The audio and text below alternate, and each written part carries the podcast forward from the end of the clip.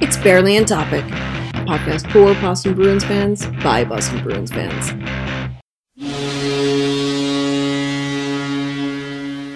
Hello, listeners. Uh, it's Barely on Topic.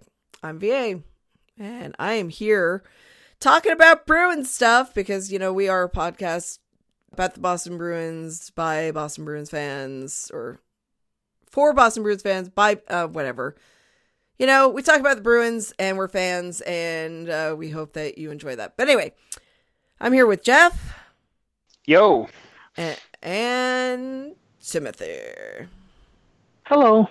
I should have said Jeffrey and Timothy.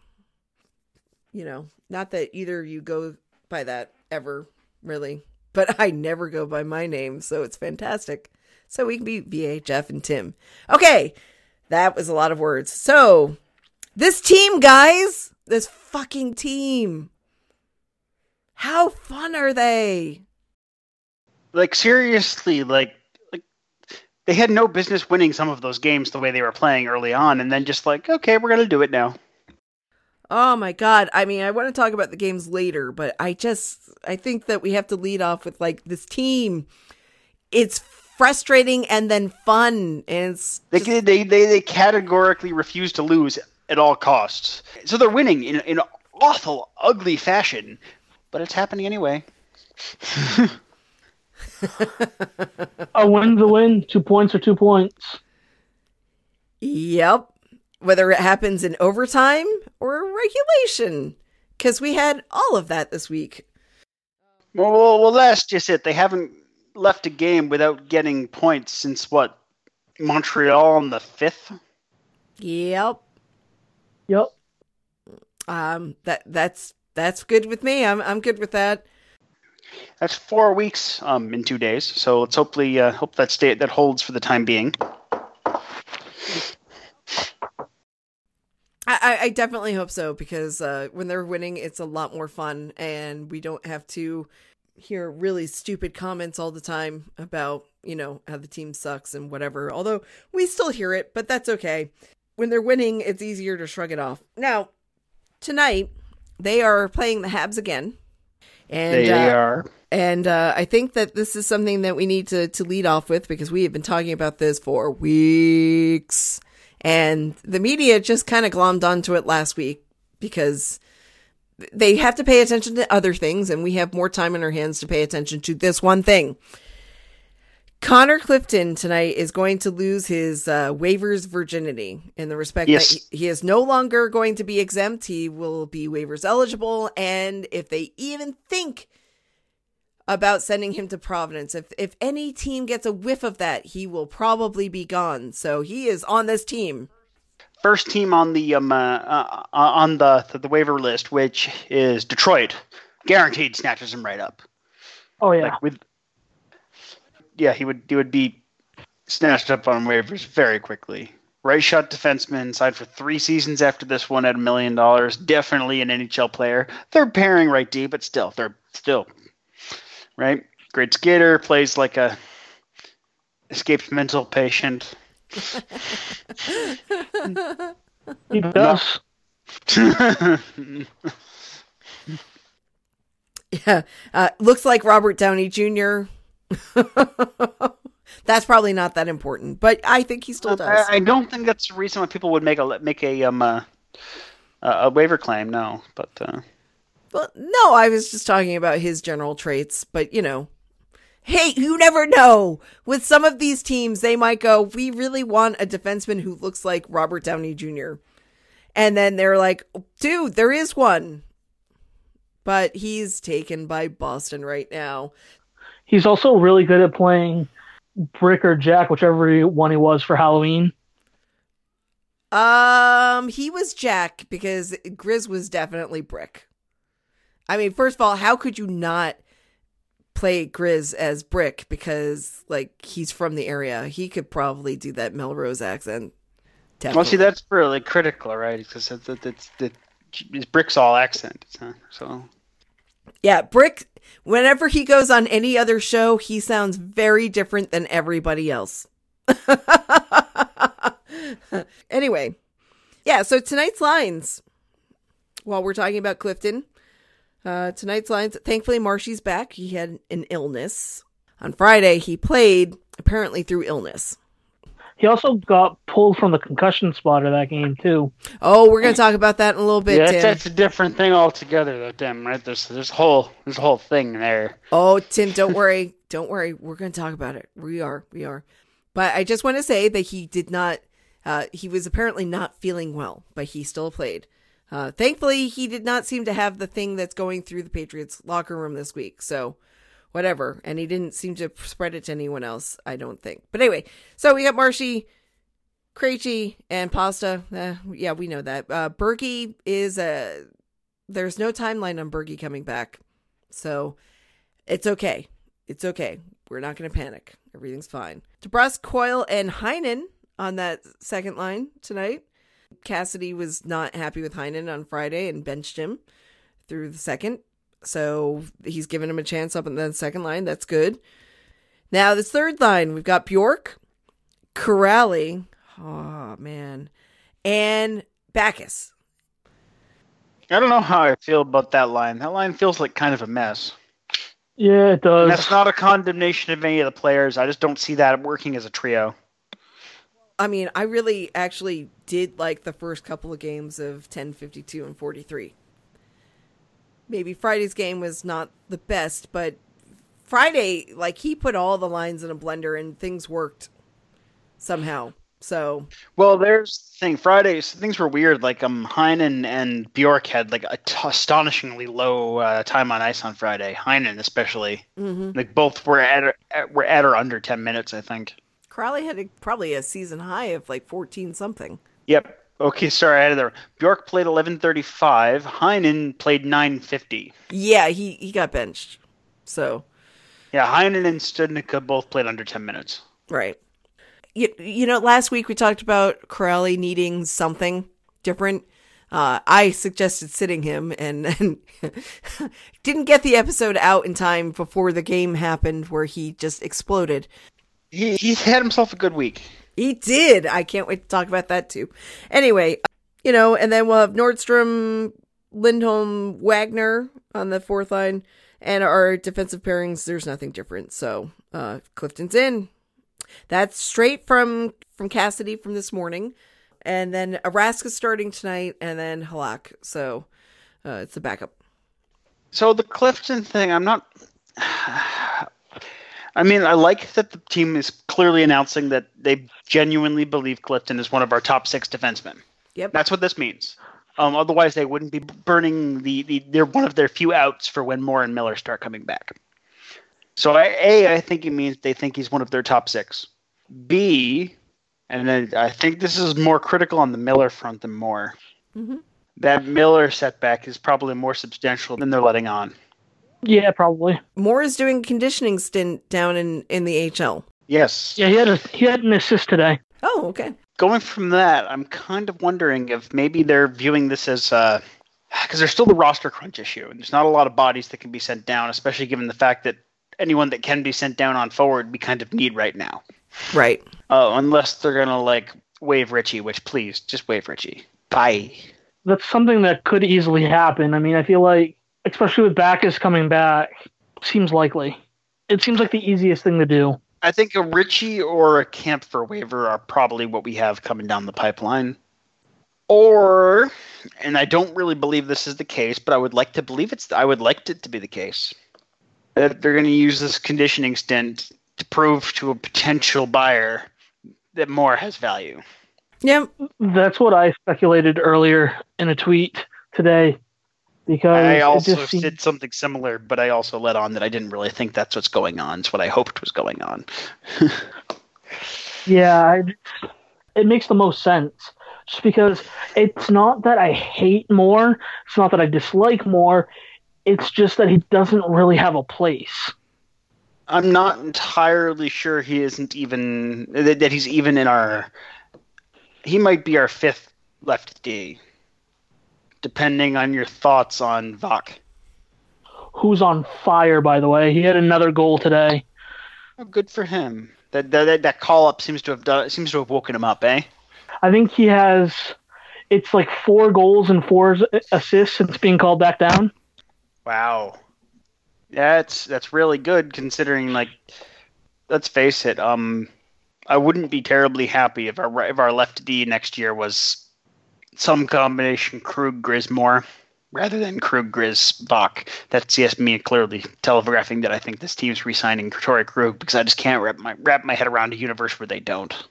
Same. Like they got points, they got points in a lot of games while he was out, and they even won some. But like, those were a lot of shoot off and overtime losses there. also, like it's okay to like Grizz and like his game, but also still want to keep Krug. Grizz being good doesn't mean you get rid of Krug. Well, because they're not good in the same ways. Like, anyway, we've talked on the Torey Krug matter quite a bit, and it will become relevant when we get to one of our other subjects today. So we'll, we'll come back. So, I don't know. I, I, I can't help but think. I mean, I'm assuming this team has a plan with this, but I can't help but worry they're making a mistake by not preserving that flexibility at least for a little bit longer. I agree. That's my worry fuck, they could have played Kampfer more earlier in the season and have and have more breathing room, like right? Yeah, I, I don't understand why they didn't do it. To be honest. Yeah, I said I, I'm sure they have a plan. I'm sure they know what they're gonna do. This doesn't feel right to me. Maybe John Moore would sweeten a potential trade for with Backes. But but that's a lot of space someone has to have to take on both, right? I mean, that's what eight point seven five million dollars. Yeah, um, and literally looking at current cap space, only two teams have that much space. Winnipeg's one. No. Oh gosh. The Islanders. Oh no, Islanders don't quite make it eight two. They only have eight point one. Oh. And the Jackets with eleven point seven five. Hmm. You know who seems like a, a Blue Jackets kind of player? Backes. yeah. He kind of does. I think Torts would love him. Honestly, you know, I'm like I have such mixed feelings on, on the subject of Backes coming off coming back. On the one hand, I'm very happy he's he's, he's well. It's good for him, right? Mm-hmm. It's been a month. It's been a month. But I don't think it's good for the team. Like as grim, macabre, callous, and awful as to say the best thing for the Bruins was for David Backes to not come back ever. Yeah, we talked about this last week. I think we all have our, our feelings on that. And it is or our opinions, I should say. It's it's painful to, to think this way because it makes me feel like a bad person. You know, see, this is what's interesting, Jeff. I'm going to tell you this, and this is the truth. You're not a bad person for thinking that. We are all people who have complex thoughts and feelings, some of them good, some of them bad. Some people really honestly work towards evil, and they are bad people. You're not a bad person for thinking this. We have all thought this. I don't think I'm a bad person. I don't like the thought. It does make me feel icky. But, you know, I also think that a lot of us have the same thought coming from the same place of like, we really just want David Backes to be well for his future. And I feel like coming back, every time he comes back from every concussion, he is putting himself at risk for more. Well, that's just it. It's apparently he's tenth in his career. Oh God, I didn't I mean, know that. Unless he's just uh, unless he's just done the math and concluded that there's literally no scenario he doesn't get CT at this point, so shrug whatever. Which that's a very grim, fatalistic view of life. But anyway, you know, maybe like I just can't like like fuck. He's a pretty religious guy. I don't think he has a grim worldview like that or a grim view like that unless he's one of those guys who's just like God's will, and I'm like, oh, you can never reason with those people. But I don't think he's that way. I think he's a pretty smart guy. I think he just he's not ready to give up the game, and the lure of the game right now is way way too strong to convince him to stop. Mm-hmm. Because I bet you there there would be a way to put him on LTIR. On Robidas Island and stuff like that, and then he could be great. But I just feel like he he feels like he's still got something there. So you're not a bad person for thinking that, Jeff. That was a very long explanation. Um, too long, didn't read. There we go. I'm mixed on it too. We're gonna see what happens, and it's not our decision to make. So, but I don't know. I honestly, I I don't. I'm gonna say it again because I keep saying it. As for the defenseman, I don't think Kevan Miller is coming back, and I think the team doesn't want to come out and say that, but I think that's the reality. Again, I think playing Clifton this game says that because, like, if that's the case, what's the point of um uh, of, of keeping him out and preserving that 60th game? Right, right. Yeah. I don't know if I want to continue talking about injuries here or not. I mean, I guess while we're talking about them, we might as well just state that uh, Ritchie is still in a red no contact jersey. I'm okay with the. I mean, I, I wish him well, but like the long, I just just. While I'm not excited about Backes playing tonight, let's just say I have no particular desire to see Ritchie on the ice ever again. Yeah, yeah. Now I realize the last player I said this about was Nordstrom, and he proved me very wrong eventually. Eventually, Because remember, if, if, I- if I remind everyone will surely remind me, because you know old takes exposed and such. I said several times last season I wasn't really sure what Nordstrom was even doing here. Mhm. The playoffs proved me wrong, so like I'll, I'll concede that maybe Ritchie will prove me wrong, but I just don't see it. Like all the things that made Nordstrom good in the end were there all the time. Didn't understand what he was doing here. Ritchie just doesn't do things. I just didn't realize until last week how fucking fast Nordstrom is. He's shifty as hell too. It's too bad he's got hands that are bit, that are made of even hard, even heavier stone than than Dan Paille. He gets some points here and there, very here and there, but you know, Oh God, saying that just makes me think about that time when that that that that dark time when they kept being put on the ice with uh, on Krejci's wing last year. God, this team was hard to watch early last season. but then Yeah. they were so fun. In the end, yeah, but like as late as December last year, I remember getting like feeling like it was a chore to watch games sometimes. Do you did you forget about the pile of bodies? Remember, we had a pile of bodies I know. uh, that we had to like take parts off and use, you know, scraps to to put together. Well, the good news is, with the exception of one knee, we've got a mostly serviceable Kevan Miller that can be used for scrap. Oh God. Oh God. Here we. Not about that, but Pasta walking into the arena. It's a Pasta hat game. Game over tonight. I mean, um, Friday was a hat game too, was it not? It was.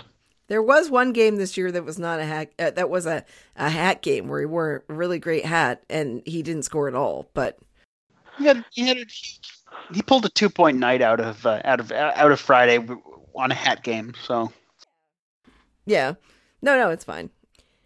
I feel like we need to talk about the contracts.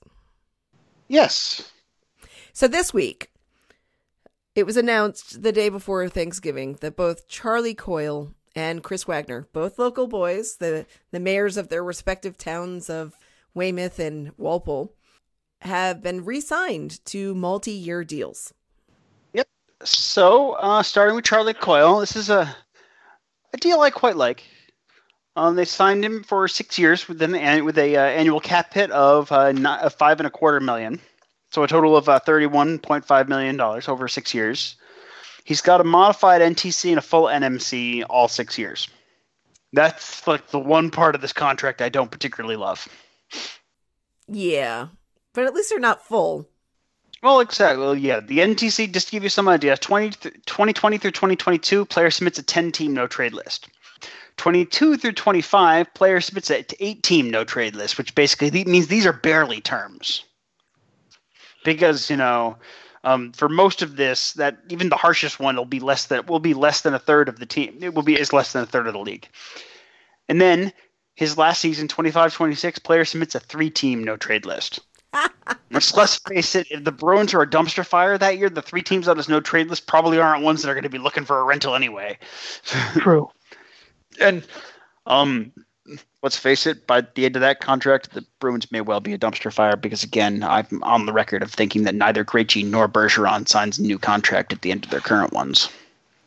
Which is also part of why this contract exists, is the acknowledgement that next year's probably the last year of Krejci, and the year after that could be what could very well be the last year of Bergeron. Okay, wait a minute. I just have to say one thing. This week, the instead of Felger and Maz, um, the day before Thanksgiving, I think it was, or the day after Thanksgiving, I can't remember which one it was. Ryan Johnston was filling in for Felger and Maz, and so was um, Mike McCarthy or something, and they got a call late in their their um, show about somebody asking to trade Bergeron. Oh, good. I assume this person is is figuratively anyway buried in a marsh somewhere at this point. I can't believe it. Um, like, you know, it's like when we hear the trade Krejci things, it's like, uh, roll your eyes and whatever, because obviously Krejci's very important. Yes, you'd get good value out of Krejci, but let no, we're not entertaining this thought, right? Because yeah, who are you putting at second line center? You already don't have a second line right wing. Don't compound the problems. And Charlie Coyle, love him, but he's a third line player an extraordinary third line player, but a third line player. so the thought of trading Patrice Bergeron, the heart and soul of this team, away, I I just no, I can't. I don't care. I don't care if Bergie's injured every year and needs time to to heal. I I just I'm not doing it. No, let's face the fact that it would also like probably like have serious effects on Brad, like losing his be- lo- losing his bestie, his brother in arms. Like that psychological blow would be awful for Brad. Do you know he travels to to Quebec in the off season to go see Bergie? And like traveling from Halifax to Quebec City is not actually easy. It's either a twelve hour it's either a twelve hour drive or your flight pings you through freaking Ottawa or Montreal or Toronto. yeah, unless they have a special te- teleporter, but I doubt they do. But anyway, I'm just saying that bond. Yes, no, nobody. No, we're not trading Krejci or Bergeron, but you know, just stop it. But now we have we have these deals. Okay, so Charlie is signed for six more seasons. And contracts reasonably but not extremely front loaded. He makes eight eight million in the first year, four and a half the last year. So you know it's a little under its uh, under its AAV towards the end, but not but, but not precipitously. There's also signing bonus, isn't there? Mm, not really. There's a 1 million signing bonus in 22 23 and that's it. Everything else is straight salary. Oh, okay. Well, all right. So basically he gets a sign in a signing bonus the next year of a lockout risk and that's it. Okay. So it's 8 billion straight salary next year. Well, Sorry. Yeah. So I mean, I would have liked the Coyle deal to be maybe a little, a little bit shorter, a little bit cheaper, but like it's what it is, and like this is clearly saying like this guy's going to be the backbone, the only constant on center for the duration of this six years. And it's been talked about a lot of Bruins media have been saying it's like Coyle's probably how you bridge from the Bergeron Krejci time to what hopefully will be the Studnicka Beecher or draft pick to be named later time. And let me tell you, Studnicka scored again in Providence today. Yes, it was an empty net goal, but that's six games in a row that he scored a goal. Tied with Carey is the highest um, scoring prospect in the system. They both passed uh, Khokhlachev's 17 games and 17 points in 30 games in the KHL. Yep, and Beecher, he was hurt recently, but he's been playing on the top wing at Michigan. So been playing wing, eh? Or no, the top line center. Excuse me at Michigan. He's been on the top line. Eight and fourteen for a freshman is not bad, especially one that we all know is playing more than one year. Right? Yep. And then, of course, the other contracts: Mayor of Walpole, Chris Wagner. yeah, I, I don't hate, but I don't like this contract either. I like Chris Wagner. Three years at, uh, at, at an AAV of 1.35. I don't hate either of those numbers, but together, I'm not a fan. Yeah like this contract, uh, it scares me a little bit because it feels very Chia re-signing the Merlot line. Yeah. Mm-hmm. And while it wasn't the Merlot contracts that absolutely killed the, the, the late Chiarelli Bruins, considering by the end all three of them were below replacement level, it was a problem. Yeah, it's it's a very dog GM move. Like Wagner's fun. He's great. He's local. He's popular. But like at the end of the day, he's just a guy. He's just some guy, you know.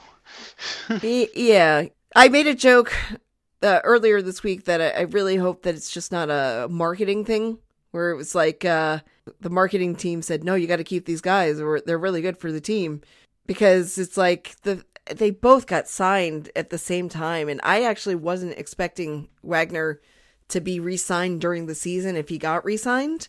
Well, there, well, there's a thing. I figured either Kuhlman was flagged as his heir, as his heir apparent on the fourth line right wing, or Britchie, or the Ritchie signing. I said Britchie signing, which is fair actually as well. Um, was a because he's an RFA at the end of the season. Was an audition for fourth line right wing long term.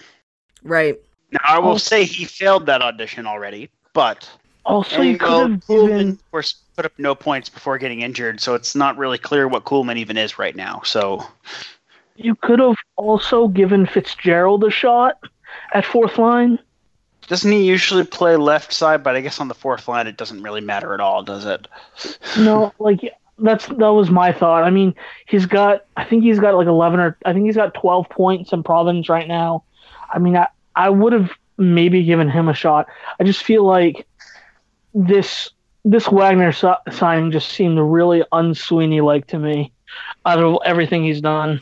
Maybe Sweeney's trying to not. Uh, well, I mean, no, actually, he he would still have the rights with it, it for him until June thirtieth. So, I was going to say that we know that uh, Sweeney's track record with free agent signings is not great. It depends on the kind of player, right? Border for edge of the roster players, great. Middle of the roster players, not so great. Right, right. So basically, I think he wants to make sure he's got some things filled in house already. Well, th- again, that's why the Lindholm signing last year was clearly signed signed as a Nordstrom heir, right?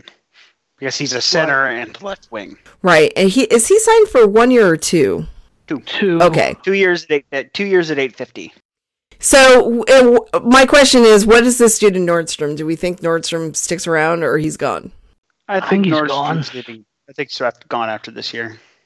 He's Especially got with pro- how he's, he'll have he'll have prospects. Remember, over the summer there was rumors that people were calling on Nordstrom, which seems odd to me, but okay. and Lindholm's played well enough to like warrant that. Still no goals against, correct? Or did that Correct. change? I think he still has no goals against, and he's like he's a guy you can throw on the penalty kill and stuff like that, and that's that's really important to the Bruins, especially with Bergeron being out.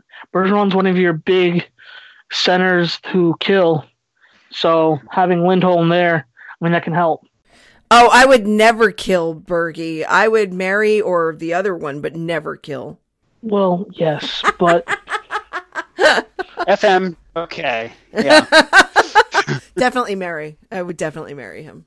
Okay, so, but yeah, I mean Patrice Bergeron. I, gosh, um, yeah, you definitely want to have centers who can kill penalties for sure. anyway, there's there's merit to the fact that he signed Coyle and Wagner. Those were probably the easy contracts of the five noteworthies. Well, I mean, and he knows that it's going to take a while to sign Krug. They're talking about it. Krug's going to be is a, it's a serious money and term back and forth that's going to happen there. Grizz is a tricky one because I'm not entirely sure what the appropriate dollar value for Grizz is. And then DeBrusk, I'm still not really sure what Jake DeBrusk is, He is a streaky player. y- which makes it a hard one to pay properly. Yeah, I say honestly with Jake, Two, I see two year, two million. Give him a bridge. He's a prime bridge candidate. it's exactly what I was going to say. agree. I I wouldn't know the number is on it uh, other than two years, but a bridge deal. He gave Carlo and McAvoy, who maybe have well, McAvoy has more upside in the respect that you know everybody thinks he is the future of the Bruins defense, obviously, and Carlo is definitely a part of that. I don't know if he's he's definitely not looked at as a franchise player the way that McAvoy is, but is DeBrusk looked at that way? Not really. no, but like they'd like him to be. I love Jake DeBrusk. I do. I love. I don't think he's that player. Right. He's not a franchise cornerstone. No.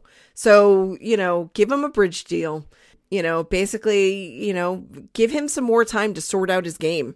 Isn't that what bridge deals are? Aren't they just more time to Well, sort out that's your game? just it. Just, just it's like take take this two million each for the next two years, buddy, and prove that you deserve four or five or six. Right. Exactly. And and I mean, he may not be a cornerstone, but like he like as implicated, he's a very good uh role player. He's a very good player on a team that can be successful. As we've seen, they made it to the Stanley Cup final last year. Don't you want your second line uh, wing to be a little bit more than a role player? Second line wing's a tricky spot. Making the threshold of being a top six winger doesn't necessarily have a great, a, a super high flo- floor. That said, DeBrusk, based on last year, absolutely should be a 30 goal scorer this year, right? And right now he has five goals in 20 in 21 games. And well, he was out for yeah, he was out for a few games, right? So But like five goals in 21 games is not. I don't think that's what DeBrusk is. I'm not 100% sure he's that 30 goal guy either. Right. I'm just saying though, my perception when you say role player, my immediate thought is third and fourth line. Okay? yeah, that's not the terms I would use. Uh, yeah. okay. I just But he is I a just- complementary piece. And a second line wing can absolutely be nothing more than a complementary piece. Okay. A first line wing has to be more than that, but a second line not necessarily. Well, it's like he doesn't kill penalties, and in order to be a role player, you kill penalties. That's what that usually means. Oh. Okay. Well, when people say role players, that tends to be what it's code for is defensive players. So they kill penalties, and that's what makes their value. So Nordstrom, Kuraly are role players, Mhm. especially Nordstrom. Right. Although I thought it was interesting, there was one game where they brought Kuraly out to take a, a face off. This wasn't this past week. This was, I think, last week. They they brought him out to do a face off in the left dot of their was it their defensive zone? They did it because even though they kept Coyle on the ice, he literally came out to do the face off and went back to the bench because they wanted a left shot there. Role player. I guess when I said role player, I didn't mean it as a negative thing. I, I just meant that he's not, like you said, a cornerstone. And to me, if you're not a cornerstone, you're a role guy. I guess I Okay, don't. I, see. Yeah, you, you, you used, I know what you meant. You just stretched. You used a term that has a definition. That's all, yeah, or a conve- or a, a popularly conceived definition. Is probably the way to put it. I, I I don't think role player is a negative term. I just think that It means something in most people's heads, and and that could be me be, using it that way, just because I'm used to. I'm more used to other sports as well, and the term role player being different, meaning different things with different sports. So I didn't see him. I didn't. I just see a cornerstone player as being one thing, and role players fill in the rest. exactly That's with, all. with football, you have people who just come out to do special teams. They do nothing else. You know what I mean? So it's like Matthew Slater. He's he's a gunner. That's all he does. I- If he comes into the game as a wide receiver, things are going very Something badly for you. Yeah. So but the, the big thing with Jake DeBrusk is he's a defensive player. It's really all he does. So when it's not going, it's hard to watch sometimes. And that's about where we that's about where we've been this season so far. You know, when I think of players being sat on the ninth floor when they have the ability to do that, I think of Jake DeBrusk because he said, "Yeah, I, I was sat for a game and uh, or two, and I, I had to watch what was going on, and it really cleared my head about what I needed to do." So it's like you can respond to that in one of two ways. Yeah, you can respond the positive way, like Jake DeBrusk, who is like, "All right, I still got to find my game." You know, he gets better after he's sat for a little bit, or you can respond like Jesse uh, Gabrielle. Jesse Gabrielle, and then promptly wash out of not just this league, but both of the leagues below it, and end up in Australia. Right. So you can respond. They literally sent him to a prison colony because he didn't take it well. Citation needed. I thought about him last night when I was watching ECHL hockey. The fact that he wasn't good enough in the ECHL is the the fact that he looked at the ECHL as something below him. I think that's the important thing. Well. There's the thing, right? It's like I think you know what. I would love a, a study in failed prospects who make the mistake of reading the media on them before they fail. Ooh, Because- that would be good. because um remember a lot of people matt kalman was one of the loudest voices but the summer bef- two summers ago Mhm. so not before last year before the year before there was talk that gabrielle was a dark horse to make fourth line left wing Yep. And then he didn't he went to the ahl for 20 games and then partway through his, age 20 season he got sent back to the back to the chl that doesn't happen so I wonder if he saw this media saying that he was the dark horse candidate to watch for making these making this position, and then just went into a fucking into a fucking sulk afterwards. And here's where something that plays into that as well. I think it was Jer- I read Jeremy Swayman or no, Kyle Keyser is already seeing a sports psychologist as a young player. I think that's important. I mean, I I think think, guy- every goaltender. I think every goaltender needs to be a sports psychologist because in order to be a goaltender, you got to be bug fuck insane. But Well, yes, but like the young players already getting that in that mindset of getting that because of what you just said. Pe- players buy into their own hype sometimes, and when it doesn't work out, they're like, "What the fuck." Yeah. Well, I mean, we we already know that the team encourages everyone to speak either privately or in a group with their sports psychologists. So, Absolutely. Well, and, and and I do think this team has started to recognize. So right now, our, our Boston-born players are all ones that don't have this problem. But look at Jimmy Hayes; he was coming off an objectively good season before he came to Boston. I think that's one of the things that players need to be told: is you're playing in your hometown. Stop watching the fucking news. Don't listen to the radio. I agree. yeah. Yeah. I mean, Kinda- it's bad enough. It's bad enough if you go through a through through a uh, ugly streak in a town you're not from. But if you're seeing these things, hearing them on the radio, seeing that, re- reading them in the paper, hear, re- seeing them on on the sports news, and you know that all of your friends and family are seeing and reading it too, that's got to break you. Mm-hmm. Absolutely. And I think that's one of the differences between Jimmy Hayes and Coyle, Wagner, Grzelcyk. Now, yes, also because the three of them are better players than Jimmy Hayes. Jimmy Hayes was a garbage, but was not a good hockey player. So yes, there's that. But also, I get that. I feel like there's a very different how one approaches playing in one's hometown. Right. Yeah, I agree with it. And it also didn't help that he had a brother that was playing better elsewhere as well. I think that was kind of a perfect storm of just that led to his uh, lack of success. And it's sad because I was all I was fully on board with Jimmy Mays or Jimmy Hayes, Jimmy Mays Hayes, the conductor of that hype train. I mean, I was all in just because we had someone I could call, I could refer to as Ruther, as a player we could I could refer to as Rutherford. So like, I get you. So it's Torey Krug, Matt Grzelcyk, Jake DeBrusk. Those are the biggies. Those are the Yeah. biggies, and then there's other. There's a couple question mark ones. You know, does Chara come back for another year? Yes, no. What does Sweeney do on the backup goaltender situation? Does he think Oh, yeah. Keyser of Ladash or Keyser of Ladash is ready? Does he roll the dice with Lagace? Does he resign Halak? What does he do? I would resign Halak personally, just because Remember his. Remember how old Halak is, though. Keep in mind, Halak is 33? 34. Oh, okay. So like he could fall off a cliff at any moment. Like unless he resigned for only a year, I don't do it.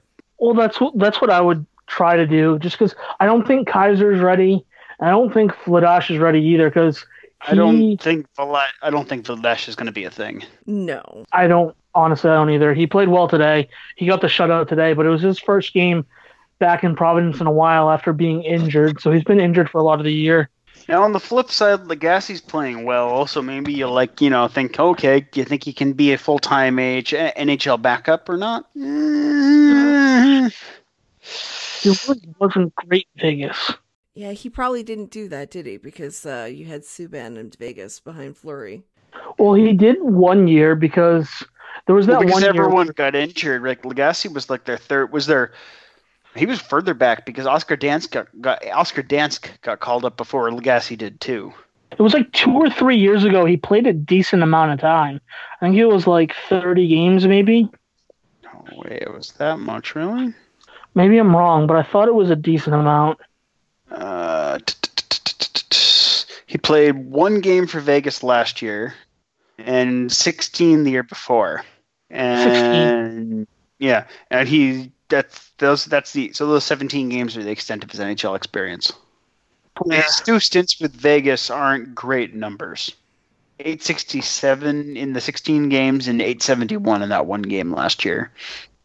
Oh, He's a 4A player. This year right now is way the hell better than any season he's ever had in any league since 2009 2010 in the Seminaire Saint Francois Blizzard in the QMAAA. I don't even know what that is. it's, it's whatever he was in before he made it the actual Q. So I'm I'm assuming that's the Q's junior A league. yeah, that's that's quite the uh, name, the QMAAA. Let's see. I kind of want to see what it.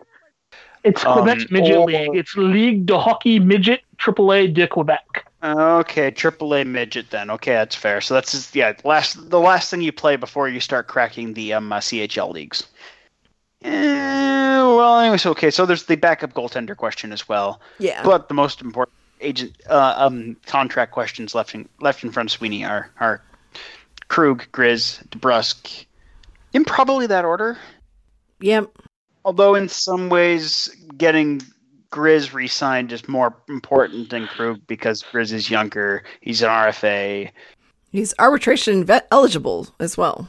Yes, and he's 25, so a one-year contract would walk him to free agent. Would, would walk him to UFA, I think. So, so it's not even like you can just punt. You have to make a decision. Yeah, All right. Well, we haven't actually talked about this week's games yet, have we? we have not. We have not. Um, first of all, I do want to say that uh, Marshy was the first star of the week from November 18th to the 24th, where he had three goals, three goals, four assists for seven points.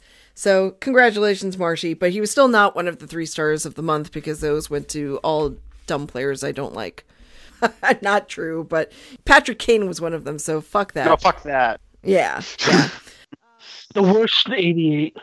Let's talk about some games before we talk about some other stuff. We'll try to be brief here because Okay, so the Habs can't sit down anymore after last Tuesday. that was really rough. That was uh, rough. Eight to one. That's utterly and profoundly unlubricated. That that score. Also of note, beyond like the pasta trick, was Studnicka got his first NHL point. Also of note, besides the pasta trick and Studnicka getting his first NHL point off of getting his first point off of Heinen's goal, uh, the last goal that was scored in the game.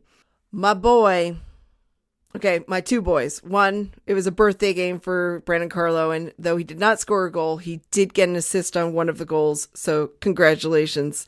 Uh, it was one of Pasta's goals. It was fantastic. So Four players had three points that game. my other boy was moved up to the third line with Anders Bjork and Heinen. And he scored three assists, or he had three assists. Yes.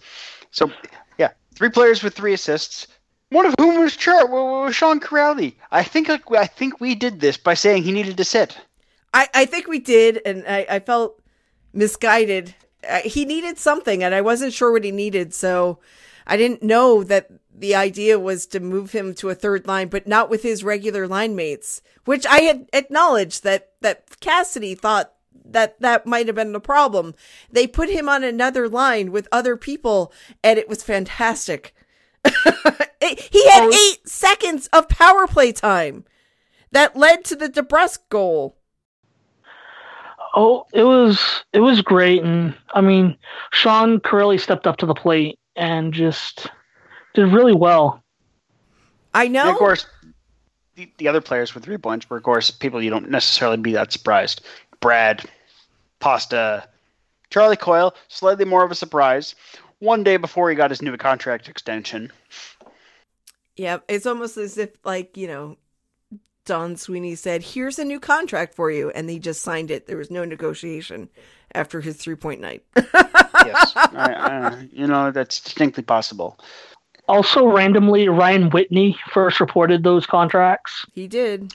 He only term, but yeah, that was that was weird. Okay, this is so. This was one of those games where the Bruins yet again outshot thirty-seven to twenty-four. There was not a single period where they led in shots at all. But They were by the efficient same as fuck. token, Carey Price only saved made six saves on eleven shots. Let's talk for a moment on how bad Carey Price is now. Like two of the worst goaltenders in the league right now are both making over ten million between Price and Bobrovsky.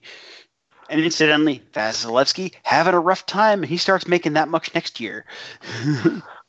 but no, Tuukka's the problem. Doesn't it make the Tuca Halak tandem, which is under ten million, look good? Yes. yes, yes, it does. Huh? Weird, right? It's funny how those things work out. Well, we used to fear playing Canadiens because I think we were misguided into thinking that Price was really, really good. And maybe it was just that our players or coaching wasn't really good at all. One of those, maybe both. And of course, it's funny. Bruins are just a symptom. Habs are going through a rough time right now. I've been reading like the the um uh, the Habs articles on the Athletic, and it really kind of sounds like Claude's like running it's super close to getting himself fired here, and it's not his damn fault. It's Carey Price's fault. That and the medioc- general mediocrity of the team overall as built. So, should we just start calling him Coach Killer? I mean, are the are the Habs as a whole coach killers right now? I mean, to be fair, these Hab these Habs players can't help being who they are. So Bergevin technically is the coach killer here. I mean, that's fair. I didn't even have to galaxy brain that one. Not that I want Claude fired, because I don't wish that on him, but I want Babcock to take over in Montreal just because I feel like it would be hilarious. Does Babcock speak French though? I don't think he does. And if he does, he speaks it in a very dumb way. what I can gather from Habs people, well, yeah, because like he sounds like he, he, and I'm not trying to knock deaf people. When Babcock talks, he sounds like when a deaf person speaks. yeah, he kind of. Yeah, he just does. Let's talk about all the bad things about Babcock. I know we're doing it in the middle of the, the, the games we're talking about, but no, no, actually, we're going to save that for later. Let's continue on with the games, okay? Because w- there is another point about Babcock, uh, but it the thought of him taking over for the Habs is hilarious. Just like you know, the the thought that that keeps springing to mind every once in a while that makes me chuckle a little bit is the idea of Brad Marchand being a uh, being the captain of the Bruins someday. I, we said that one time and that as a joke and it's hilarious and I just can't get over it. Um although he's been wearing the A lately and he's been a good guy. He's wearing he's wearing Patrice's A with pride and he's showing him that he's a better man. Well, I think think about it though. If you're Brad, you have to know that at least Krejci's A is eventually yours. Yeah, Assuming Chara retires this year, which I do think is the case. All bets are off because suddenly there's you know additional vacancies in the in the in in the um, alternate in the alternate realm as Bergeron as Bergeron moves up the ladder. and I think with Krug staying, it's going to be Marshy Krug. If Krug stays, I think Krug's the captain after Bergeron personally, but even though But it's yeah. delightful as a Brad captaincy would be. I, I I agree with you there, but I also think that if Krug stays, um, that Krug gets the A when Bergeron moves up. Brad Marchand, captain of the Bruins.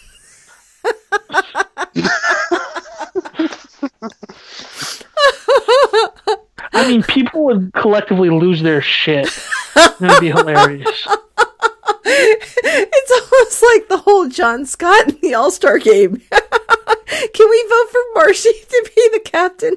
Oh yeah, we got to vote for Marshy to be uh, one of the captains of the uh, All Star game this year. Yes, Oh, yes, that yes, yes, yes, yes, yes, yes, yes. Let's do it. Let's start this out. Get out there, vote on NHL.com as many times as you can. We need him to be one of the captains. I would love it. Let's do it. Because the one time he played in the game, it was hilarious. So I, I'm going to say this, and then we're going to move on.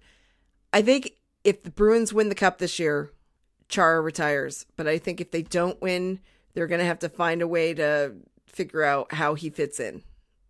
I agree. I do think that any further contract should probably be league minimum because every additional contract carries more risk than the last. Right. I agree with that. I also think that if he does come back beyond this year, the whole load management thing has to be a thing, and he'll play maybe like 50 games. Honestly, I'm shocked that they're not. Well, it's because we don't have enough healthy NHL level defensemen, I guess. Because like, there's the thing about Moore being coming back is that I do think we start seeing some Chara healthy scratches, even if that's not his jam. Because like, he's forty fucking two. Exactly. Yeah. Anyway, let's move on. Let's move on. So Wednesday nights, Thanksgiving Eve, when y'all were getting drunk with your high, with people you weren't really friends in high school at the local bar, the Bruins were beating the Ottawa Senators. You mean you weren't waiting for the great turkey to come and bestow stuffing in your slippers? N- no. That'd be unpleasant between the toes. Also, fuck stuffing. I don't even care. what? That's like the only reason to have a turkey dinner. No, fuck stuffing. It's dried bread. Fuck that shit. No, it's not. You've had poor stuffing, very bad stuffing. Stuffing is flavorful and it is moist and it is a delight with gravy. Put it in a sandwich with the turkey and the cranberry sauce. Oh my God, what's Oh. wrong with you? It's so fantastic. Jesus, Tim, did you learn food from Ty Anderson or something? Or Tuukka No, I'm, I'm, I'm so anti stuffing. Fucking, I'm done. Like, I don't like it. I'm, it's gross. Oh my god, I can't believe Jeff and I are both firmly on team stuffing here. Nope. Oh my god. Did you see Tuukka Rask rate stuffing as his number one least favorite thing? Yeah, I, and I was on board with that. He's from Scandinavia. They eat pickled fish there. His his his, his argument is invalid. Actually, it wasn't his number one least favorite, but it was well down on the list. So he even hated cranberry sauce even more than that. Like, what's wrong with you? No, see, I don't mind cranberry sauce as long as it's not like the canned stuff. I need it to be like the real stuff. He rated uh, uh, uh, the, the cranberry sauce. Oh, I make cranberry sauce. Super easy. Yeah, like Yeah, If you if you if you do buy it from a can, it's got to be whole berry. Don't waste your time with the shit that stays shaped like a can. yeah, No, yeah, I'm, I'm, I'm good with that. Non-negotiable. Yeah, I I started a couple years ago making my own cranberry sauce, and I have never looked back. It's it's it's delightful. But yeah, he rated corn highly. I, I'm like, and then mac and cheese is a Thanksgiving dinner thing. What?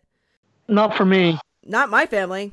By the way, did you, did you see a few weeks ago someone had one of those Google Maps up there with like areas where people like their favorite pies, and it had New England was down with pecan pie. It's like no, most New Englanders don't even know what the fuck a pecan pie is. Pumpkin. That is a southern thing. Pumpkin or apple in New England, non-negotiable. Nothing else. Yep. In fact, in my house, we're divided. Glenn is a pumpkin guy. He loves that. He likes apple, but he's a pumpkin guy, and I'm an apple girl. See? Yeah, fuck pecans too. I don't like But it- pecans. No, I like pecan pie, but it's not. It's not a staple.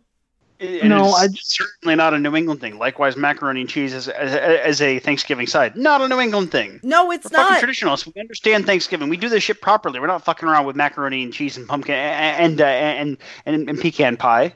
No, no. No apple.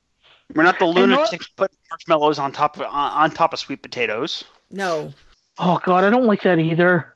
There's a lot of stuff. like I want mashed potatoes and I want green bean casserole. That's all I want. Oh, I don't like green bean casserole. No. I mean, I mean, I mean, the green vegetable for us growing up was always Brussels sprouts sautéed with walnuts. Oh. I'm a very big fan of Brussels sprouts. They are my favorite vegetable. Whoa! I this is I did not know this. I actually I I enjoy Brussels sprouts roasted, salt and pepper and oil. That's all you need. I, I roast them a lot with with um, also with shallots, almond slivers, and garlic. All right, that that's fine. That's what I did yesterday for our friend for, for, for our slightly late Friendsgiving. Obviously, I can't do a Thanksgiving Amer- American Thanksgiving dinner on American Thanksgiving because if you work that day, you cannot make a turkey because you will be eating at 10:30 at night. Optimistically, Also true. Right. I I made a turkey and we actually didn't eat until like 4:30. But that's okay. I told him it's going to happen when it happens and I'm not going to stress out about this and we're going to have a nice Thanksgiving. And we did. And I cooked a 13 and a half pound turkey and it was the most gorgeous turkey I've ever made. And I've only ever made two, so it was good. So the yes, I made yesterday, even the white meat was juicy. I couldn't believe what I managed. oh my God, yes, yes, it happened with me too. Holy, the holy grail. Yeah, the white meat was fantastic. It was so so juicy, and we didn't even Like I usually it. avoid white. I usually avoid white meat like the plague. Like I only eat the dark meat on the turkey. I don't even buy chicken breasts because like it's not forgiving. Also, there's more flavor in dark meat anyway, so fuck white meat. But Uh, I'm the opposite with that too. I just I prefer the white meat. It's just so hard to get it right. In order to cook the dark meat enough, usually you got to overcook the white light, and it goes poorly. But this was beautiful. You know what I did make this chick tur- turkey different actually was um uh, we had a, a whole shitload of, of homemade garlic aioli we made last weekend that was about to turn because it doesn't yeah I know. Anyway, instead of using butter on the outside of the turkey or under the skin, I smeared that that on it, and that was a, a very beautiful effect. It worked quite well. Yeah, no, see, I understand. I understand why you would do that because it's just oil and eggs and then spices, right? I get that. I understand that. Intellectually, I understand that. But in my mouth, I know. can't tell. It just melts off. I- really. There's a I- few I know, stuff- but- stuff it and, and, and congealed, and that's like okay, you go away. But the rest was fine. So now you know what to do. If for some reason I were at your house and you made me a turkey and did that, you just don't tell Tell me. about it. You Yes. don't tell me. And then I won't know. See? Again, this was of the moment because we had all this aioli that was going to turn. So No, no, no. I understand. I understand. You know what I did with my turkey? I roasted it for an hour upside down, breast down. I I, thought about doing that. I just couldn't get it to balance right, so I walked away. I bought a new pan. Ah, I said, Glenn, I, I am done with that other pan. I'm buying a new pan. It's just a roaster pan with a rack of like a. It's not even actually a V rack. It's a rack like this. Yeah, yeah. Uh, my my parents have one of those for their roaster too, and it is quite nice because like that, that's what you need to be able to do to, to cook it upside down, and that's great. That's a great idea. 'cause there's so much fat in the dark meat. Have it run down. It keeps the white meat fresher. Your dark meat cooks enough and doesn't end up slimy, so even people that don't like dark meat might be on board. Yep. And then Glenn turned it for me. Right? Mhm. He didn't have to cook. He just had to do a couple of things. He turned it right side up. And then, you know, I cooked it the rest of the way for two and a half hours um, on a lower temperature. The skin got nice and crispy, especially around the wings and the legs. So that was good. You know, That was the one downside to what I did is the skin the skin didn't come out great. The turkey was wonderful, but I sacrificed the skin for it. I think that's a fair trade. yeah, yeah. I love it- turkey. I love good crispy turkey skin, but like all the re- the large amount of the rest of the meat coming out good is, is probably a plus. yeah, that's the um, more important thing. It's a fair. It's a very good trade to make. Yeah, it's fine. I was just proud of myself for this turkey because it turned out pretty much perfectly. Okay. And my stuffing was great. I forgot the salt and pepper, but that's okay. You could put salt and pepper on it. You know what I mean? But it had a lot of herbs. It had parsley, sage, thyme, marjoram, all fresh Yesterday was the first time I ever. Yesterday was the first time I ever cooked with fresh sage, and I was very happy with that. Oh my well, I never used ground, used ground before, and it was You know what you should do? You should do this. Make a compound butter.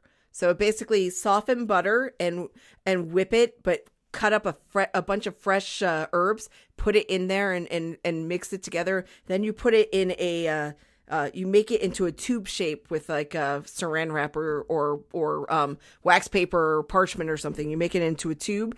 You can put it in the freezer to use for a future time, or you can use it to saute any number of things, vegetables and meats and stuff. It's so good. You can't go wrong. You can pick any any herbs really. Okay, so now that we've talked about all of this, team team stuffing, team not mac and cheese, team apple or pumpkin. There we go. We know where we are. Anyway, Senators, joyless hockey. They did outshoot the Bruins by 13, but they lost 2 1 because of Brad Marchand and Zdeno our Zeke. foot tall captain. Zdeno motherfucking Chara, who's on a rip. He, five goals so far this season right now. I know. He's like doing he's doing like vintage Chara things at 42, like you know ripping slappers through the back, through to the back of the net. It's really great. yep. It was fantastic. And fantastic. speaking of Chara, I know we didn't want to talk about this yet. I know we'll, we'll come back to this later. No, we'll come back to this later because we have to circle. There's other topics related to that. Sorry, didn't happen. Ignore me. So Sean Kuraly had another point. yes, he did. Yep. Okay, so that's the second game he has points. Okay. Well, yeah, we don't really need to talk about that game because for the most part, it was joyless, only scoring in the third period. And the Friday game was much more interesting to talk about, if not just for the phantom penalties that uh, Sean Kuraly got and the, the looks on his face each time, which were fantastic. Thankfully, somebody in Tumblr gifted that for us um, so that we could all enjoy them forever and ever. But um, Friday's game, it was, you know, it was a lot tougher for the Bruins than I thought it would be. And there is a lot of stuff that happened in that game. Yeah. So Bruins start off, give up the first goal in the first period to Pavel Buchnevich. Buchnevich. I don't know where to put the emphasis there.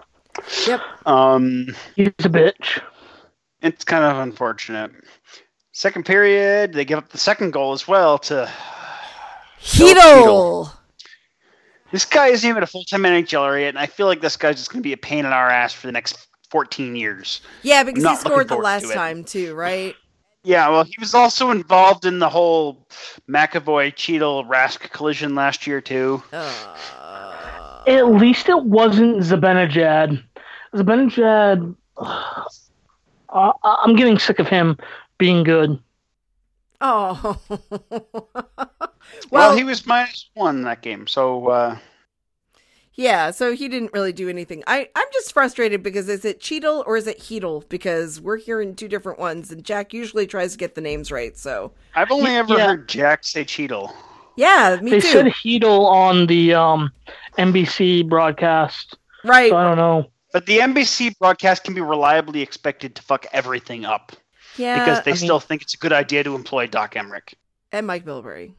And what's his name? Jones and Roenick, and at least they smartened up and stopped employing um, uh, the penis guy. Right. Um, True. Okay, so the second period, there was a uh, the Bruins finally scored a goal, and for a little bit, we didn't really know who it was, right? Because it, it, it went around a little bit between Carlo and DeBrusk, and, and then Kuraly.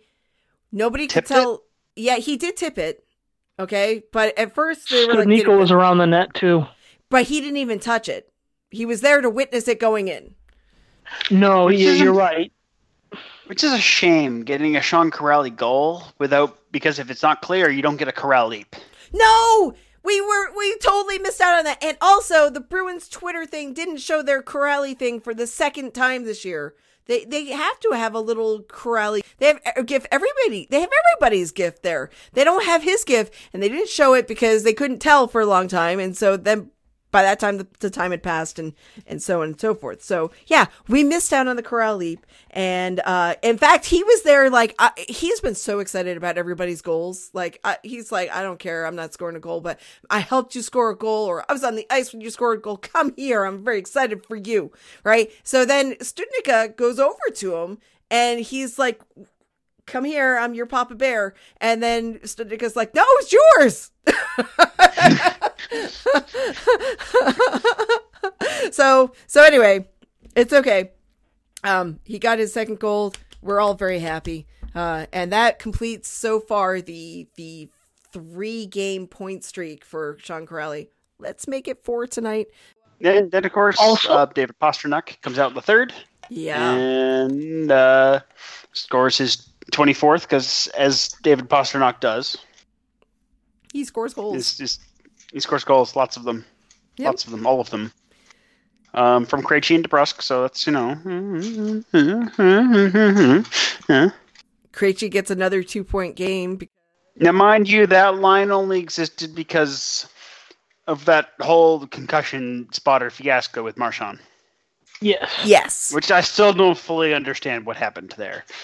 And then people made fun of Brad for complaining. He's like he's criticizing the, the, spotters for not getting their shit together. Not that he got removed from the game or that he got hit. He's complaining that they didn't figure it out until after the fucking intermission. Okay, I will say one thing right now. I understand what he's saying. Uh, people are taking more offense at the fact that he said they're up there on, uh, you know, on the ninth floor in the press box eating hamburgers and pizza and not paying attention to the game.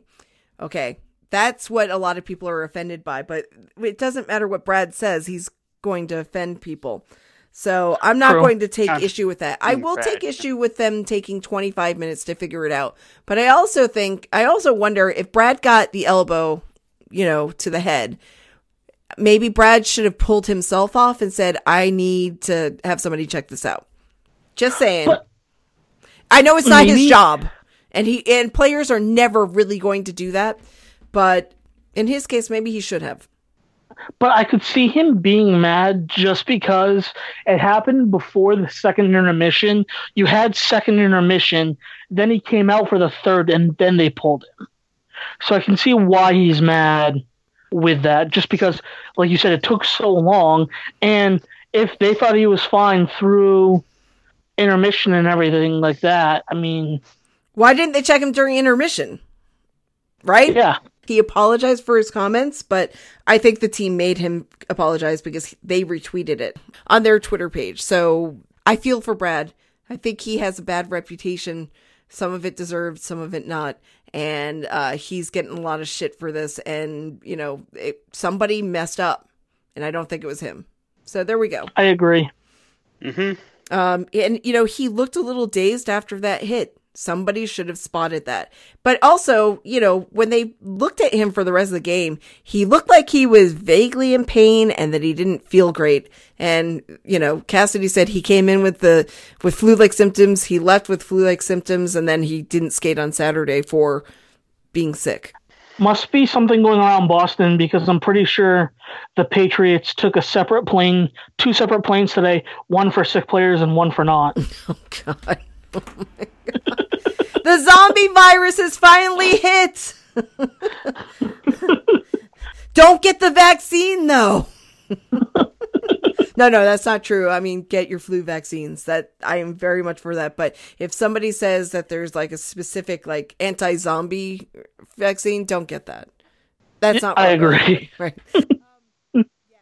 Those were. Uh, oh yeah, we didn't even finish up that game, right? Okay, because after Pasta forced overtime, David Krejci scored a goal, which is, you know, not the most common occurrence. It was beautiful. From Pastrnak and uh, oh oh goaltender assist. Halak, Halak. Halak had the second assist. Halak made some really nice saves there in that game. You it know. was a Halak of a game. and you know what? The shots on goal were almost even. So, congratulations. Bruins know how to shoot. That Pasta assist though was insane. Also, Pasta may be like just with how hot he is with his points and stuff right now, may be the best player in the NHL right now playing. Well, he stick handled the hell out of that puck and got it over to Krejci. And no, you know, and he sold Henrik Lundqvist on him shooting it.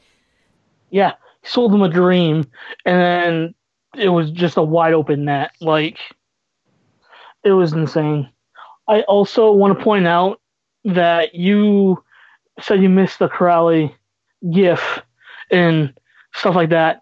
The new creative director of the Bruins, Mark Majewski, Majewski, I don't know how to pronounce his last name, has been awesome with like the their stuff this year with their uh, with their new like uh, gifts and just the whole entire thing with the wallpapers and everything like that. I enjoy everything that's been done with that. They are, but perhaps he should send me my own personal message of that gift because I never see it. That's all I'm saying. But really, I mean, I did get the gift that keeps on giving um, the gifts of his reactions because he is the most fun to see the reaction on his face when he gets called for a penalty. Remember the "Are you fucking kidding me?" from a couple weeks ago? That was fantastic. Oh yeah, that was that was great. and then the other one, he's just looking like he looks up and he's like, "What?" I, uh, all right, okay. I also love, love, love, love, love how I was like going through Twitter sphere after the win and saw Rangers fan complaining about the refs after having like six penalties to the Bruins, six power plays to the Bruins one.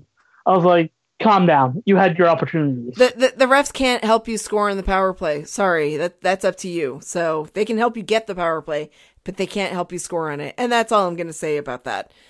Okay, we we do have to move on. We should talk about the one really big news event that happened outside of the Bruins uh, purview. Turns out Bill Peter. Oh, sorry, sorry. You had more intro. Go. Oh no, no. I was just gonna say that uh, it's outside the the Bur- uh, Bruins purview. We hope because we haven't heard anything bad, but it also relates a little bit to another coach that got fired recently, and it really portends badly for the GM, the current GM of the Seattle, whatever they're going to be named. So, oh boy, yeah. And actually, there is a Bruins thing related, and it's an uplifting thing. Okay, we'll close with that. So it turns out, um, now former Calgary uh, Flames coach uh, Bill Peters is um, a garbage human being and piece of shit in a variety of ways. Yep. Uh, whether it was a racial slur that he used against a uh, Nigerian born but various uh, place raised uh, hockey player, where he used the N word to describe his music. Incidentally, let's have a word. Let's have a moment of a moment of appreciation of the fact that a Nigerian-born player who was raised in the Ukraine and Canada, I mean, in Ukraine and Canada, that's uh, that's up there with Mika Zibanejad in terms of un, of improbable heritage, isn't it? Well, I mean, yes and no, because you have people like Johnny Oduya as well, who I think his, uh, I think he might also be Nigerian. Swedish born. He's Swedish born, I thought. All right. Well, anyway, the point is, is that hockey is for everyone, and we do believe that. Whether or not the league believes that, we believe that. So we. Re- it's really upsetting to hear about somebody who has promise and who is playing in the AHL you know, you're playing hockey and you're playing it professionally, but you get turned off by it because you have coaches who threaten you and who are also just racist as fuck. Well, yeah, you've had players that played with with the player Akim Aliu, Aliu, Aliu. I don't know. I haven't heard it pronounced ever. Uh, it's probably Aliu. Anyway, who who said this? Like this kid's this guy's going to be the real deal, and then he never he played some games for the Flames years later. But basically, like he, he attributes this to causing his collapse. He was almost immediately afterwards sent down to the ECHL, which um honestly, why is no one asking questions about Stan Bowman then? Mm-hmm. Mm-hmm. Yeah, because this he was the have... Rockford Ice Hogs, right? Yes. Yeah, okay, yes, because So why has not why has there been no questions about Bowman here? I don't know uh, Chicago brass signed off on it. Yeah.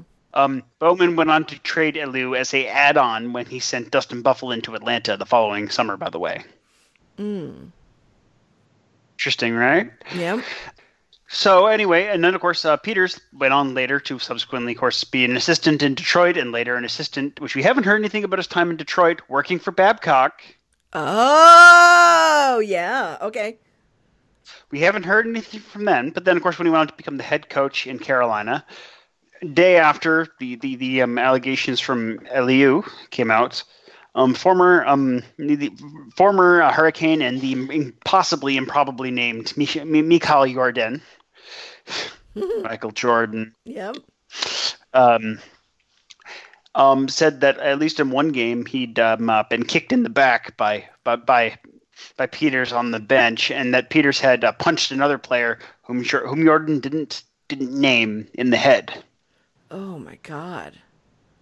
Subsequently, um, Rod Brind'Amour said yes, this happened. Of course, of course, was on Peters' coach staff at the time. Right.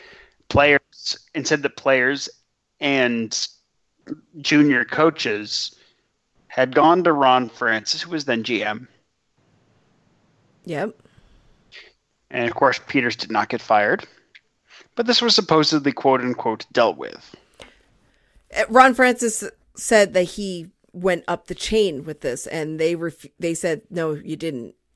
Which, incidentally, why no one's asking any. So, so well, this would have been before Dundon. So this would have been like uh, when Karmanos was still the owner. Which interesting because, of course, Peter Karmanos couldn't go a week and a half without being involved in something shifty, whether it was his kids suing him for raiding their trust fund to pay for the team. Okay, well, maybe he's not the best source then. no, um, but of course, Dundon, well, very quickly after buying the team, uh, fired uh, Francis, and I've seen more than a few suggestions that this was related to why. Oh, but yes. it's nothing clear on that. Right. So this affects multiple teams. This one piece of garbage, uh, who was allowed to coach. Of course, because now Ron Francis is, you know, the the, the GM of the of the currently fetal um, Seattle, whatever's they're going to call themselves. Mm-hmm. And of course, Bill Peters, um, after a couple day investigation, got fired. Incidentally, old Bruins friend, oh, friend's a strong word, although he did assist. He what? Jeff Ward is now the Flames coach. Former special Boston Bruins special teams coach Jeff Ward. He of the worst possible power play to watch. That the entire system was just cycle, cycle, cycle, chara slapper, lather, rinse, repeat. Oh my god! And former Adler Mannheim head coach Jeff Ward. And he did, and he was on um, uh, on uh, Jim Hynes' uh, staff in in in, um, uh, in New Jersey after after uh, after Man- Mannheim. Mm-hmm. Yeah, so there's that, and uh, Babcock stuff. Proceed. Yes. So Babcock got fired last week or so, right? So, and the problem that has emerged is that uh, basically Babcock decided to go to a young team member and say, "Hey, who do you think is performing uh, above and beyond? Who's who's got great work ethic? Who doesn't?" And then he, uh, you know, if he had asked him anonymously and used it as a teaching moment, we're not, we wouldn't be talking about this, right?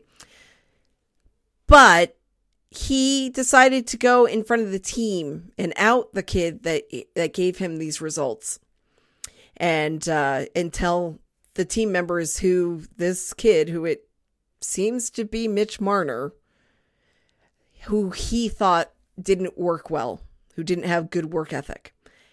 There is nothing more destructive that you can do to a team than to pit one person against another person.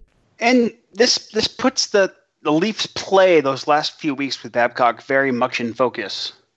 Like everyone's been saying, this is a team playing like they want the trying to get a coach fired. Like you you hear that, but so but this was the first time I've ever seen it where I'm convinced that that's the case. Yeah. And with that detail, it's like okay, now we can see why they were doing it. That is abusive. It is really, really abusive that you can't fuck with young kids' minds like that because he's poisoned to other teammates around him. He, you've poisoned his mind with the idea that uh, that that was okay. That's not okay. It's okay to tell somebody like, look, if you have a problem with them, like if you think this guy isn't working up to the efforts that you think he should, go to him and talk to him about it. Mm-hmm. You talk about it together by yourselves, right? Encourage that. Don't don't do that. Uh, the other thing where you pit them against each other, or you basically say this person thinks that you suck.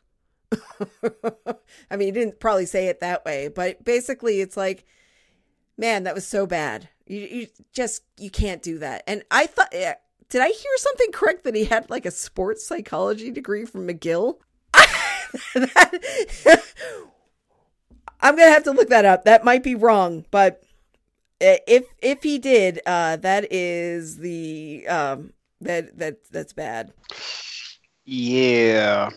Now, on some bright sides that have come out of this, of course, is um, folks like Mike Commodore having a fucking time on the Babcock front. So good for him. You know, the man very much hates Mike Babcock.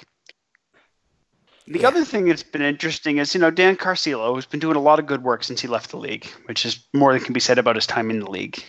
Oh, wait. Okay, yes, uh, he graduated uh, in uh, from McGill in 1986 with a bachelor's degree in physical education, and also did some postgraduate work in sports psychology. Okay, so he doesn't have a degree in that. Clearly, it didn't take, which is why there's only some. Anyway, so Dan Carcillo has been having a field day too, because this is the sort among the sorts of things that he's waging war on, right? Just like things that make players' lives bad. Mm-hmm. And so, like he's been, you know, been hinting that there's other things com- coming up. One of the ones that's interesting that he's hinted is that there's going to be some very awful things about the Sutters, not just Darryl, not just Brent, all of them. Wow. Oh boy. Coming in the near future. Interesting. And of course, all of them means a lot of Sutters because there's like the original run of Sutters were like five of them, four or five of them, plus their various descendants. oh, I thought there were like six, but yeah, there's a lot. I can't keep track. There's lots of them. Too many Sutters. Yeah. Um. Yeah. So anyway, now on a Bruins thing, besides of course, you know, the, the seeing Jeff Ward become the head coach in the NHL, one thing that came out this week is that, and this was mentioned earlier, but this became very relevant this week, is that Chara, as a captain, remembers when he was a rookie and remembers having to go through all sorts of rookie hell. Mm-hmm. And categorically will not let his team members of the teams he uh, of his teams haze rookies. Not even the rookie lap. If you've noticed, Bruins went from their first playing game. Hey, Jack Studnicka played his first game this week. No rookie lap because Chara does not allow it. Right. Like this is one of those moments you remember. It's like it's sort of an, uh, an uh, uh, underrated thing, but just how profoundly good a human being Zdeno Chara is. Right, right. He was teased mercilessly because of his height, because he was from Slovakia, because you know he's new to this world, basically. Even though he's super well, that was just been in North America for like a year, and then he's playing in the AHL in Kentucky. Yeah, Although he had a really good time with um I guess he he played in the uh did he play in the OHL or the WHL? WHL. I think he was Prince George. I could be wrong. Yeah, yeah, no, he had a really great time there, and that the uh, he still has friends from that time. His billet family remembers him very, very fondly, and he he them. But yeah, he of course we've yep, known I got that right. Prince George, cool, yeah, nice. We, only played the one season there and then he played in Kentucky the next year in the AHL. Oh God, nobody should play in Kentucky ever. The Kentucky Thoroughblades. That's a that's that's a name you usually expect in somewhat lower level of hockey than that. Only the one season because oh then the Islanders their affiliate to Lowell with the Lowell Lock Monsters. And then Remember he played that. there. And then was an Islander for two years before, you know, the whole um, uh, Alexei Yashin trade. Let's all pause for a moment to laugh at Ottawa because that's more or less, they're just a comedy of errors. anyway. He doesn't want anybody to feel like that. It's really obvious that he isn't like that because he's basically had so many young guys under his wing lately, you know, and you can tell that they're not they're not abused. They're not mistreated. They they feel like they're part of the team. You know, uh, like uh, they showed uh, Cameron Hughes on uh, Behind the B. He was coming up to the team for the first time. Uh, Charlie Coyle right off the bat is like, "Oh hey, how you doing? You know, yeah, um, we're gonna play some hockey tonight. Let's let's have a good time. Good to see you."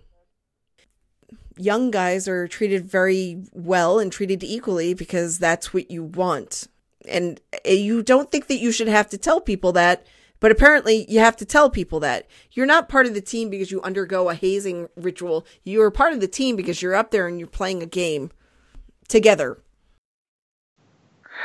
And honestly, like the thing that boggles me is I mean, these guys go through a ton together on and off the ice. Why would you want to put someone that you're going to be going through hell with, basically, through more hell. It's not easy going through an NHL season. Like, especially if you're a rookie playing your first full season, you don't want, you, you have so much you're going through. You have, sometimes you have a bit of money for the first time. You're in a new city, usually, all this stuff. Why would you want to add to that, uh, that anxiety for a new player? I don't know. Some people are just dicks. But not everybody. And I think that's really important to know. And what you know what? When you run into the people who are not dicks, for lack of a better word, if you run into the people who are good, you should point them out, no matter what team they're on, no matter who they are. Mm-hmm. And that's the kind of thing I think, especially with the Bruins, that builds like kind of a culture where people, the young players, see what Chara's doing with that, and they're going to pass that down, and so on and so forth. You build that culture of being welcoming and being like a family. And I mean, we see the chemistry this team has. They genuinely like each and every one of each other. Like we saw the picture from the giant Halloween party. Like we see the different pictures of guys when they're out together. We see all of that. They genuinely care for each other. And when you can build that kind of culture around a team, I think it's special. And I think it's something that teams often try to do, but they aren't always able to succeed at that. And the Bruins have done that. Yeah, and uh, it, honestly, though, the the most important thing that you need to pull from this, though, is that making sure you instill that in people, so that when they do go somewhere else, because not everybody stays with the same team forever. When they go somewhere else, they keep that culture alive, and they also point out when it's not happening and make it right. So I agree. It's yeah. got to it's got to grow beyond that, um, and hopefully that will happen. I don't want ever want to see any of these guys anywhere else, but we know it will happen someday. So, with that, I think we should talk about the schedule of this week. Yes. So, today is December 1st, Sunday, and the Bruins are playing in six minutes against the Montreal Canadiens at the TD Garden. Um, at the time of you were hearing this, well, we've known the outcome for some days. but we're still surprised here in the past. Yes. Um, they follow this up on Tuesday, December 3rd, 7 p.m. Eastern Time at the Garden again against the Carolina Hurricanes. Ooh, the first time this season. Yeah, first time since they swept them in the Eastern Conference Finals. And they're kind of reeling lately, too, so. It's true. They've been having a rough time. Their AHL affiliate, the Calder Cup champions, just got smoked by by by, by Providence this weekend twice too. So there's that. exactly. Yeah, Charlotte's bad. Bad, bad. Yeah. Um, so moving on. Um, Thursday, December fifth, seven p.m. Eastern time, again at the Garden against Chicago. Remember, everyone, spit at Patrick Kane. It's your you're doing you're doing a public service when you do. and finally, close it out Saturday with the second game and second and final game of the season against the Colorado Avalanche again at Boston. Oh yeah, I'm supposed to be going to that game. And like like Rantanen uh, has been rea- reactivated, so you know they'll have they'll have. Actually, that's bad. The Avs have been playing well despite several of their good players being out for the last month and a half. So, incidentally, did you see the gif when Rantanen got injured? How is he possibly able to walk ever again, let alone play this soon? His leg was pointing the wrong direction. I think that somebody said uh, that his leg was pointing the wrong direction, and I did not look at it because I, I, I saw the GIF that. and I was like, oh god, his season must be done. So like, I'm kind of shocked. Anyway, four games this week against uh, three non-playoff teams and the Avs. All right. And it, of course, starts off a month of a pretty intense month. Fortunately, with only um uh, one back-to-back, but uh, not a lot of days off. Uh, in fact, they only get more than one day off the, the first two days off in the next they play a game every other day until the 15th and 16th and they have two days off this is a rough month. We talked about it last week but now that we're here we're here. It's a lot of games. Eight in the next 14 days. 12 in the next 21 and 11 like in you, the next 21 rather sorry. And like you said jeff with John Moore possibly coming back soon, this may be the time where you start like giving Chara a few days off so he can kind of rest some games. You suddenly got the resources to do it, why not, right? Yep. Yep. Um hmm. So there's that. Um shall we end so we can go actually watch this game? Oh yes, yes, yes, yes, yes, yes. Okay. Listeners, you've been listening to Barely on Topic. You can find us on SoundCloud, Stitcher, Google Play, iTunes, Spotify, and wherever your favorite podcasts are found. Talk to us on Twitter at Barely On Topic or on Facebook at Barely On Topic Podcast. And of course, there are always our individual Twitter accounts. I am at Dr. Hand Grenade. I am at Tim A. Richardson. And I am riding a three game point streak, hopefully four. Dot com. Also known as at VA from RI. Woohoo. Tim? Word.